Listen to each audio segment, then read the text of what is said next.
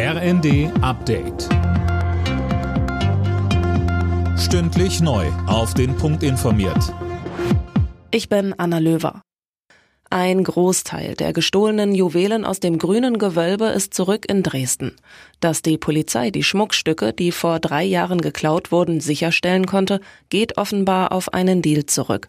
Aktuell läuft in Dresden der Prozess in dem Fall.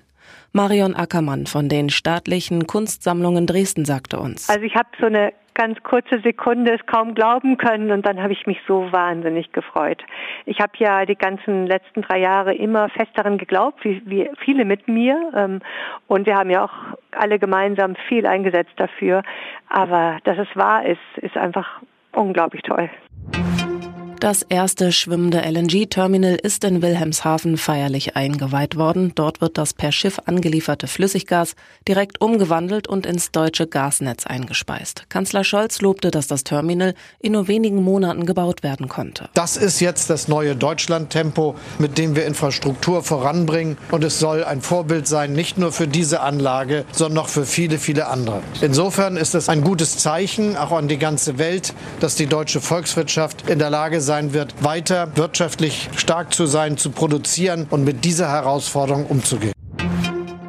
Aufgrund der Überlastung vor allem in den Kinderkliniken kommt es immer häufiger zu Anfeindungen oder auch Übergriffen auf das Personal. Das sagte DRK-Präsidentin Hasselfeld der Rheinischen Post.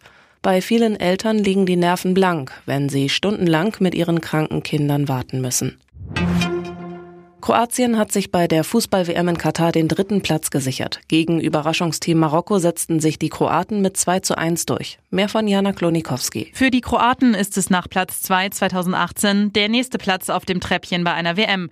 Und auch für die Marokkaner ist das Turnier trotz der Niederlage ein riesiger Erfolg.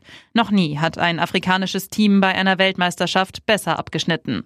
Und nach dem Spiel um Platz drei geht es heute dann um den Titel. Im Finale stehen sich am Nachmittag Argentinien und Frankreich gegenüber. Alle Nachrichten auf rnd.de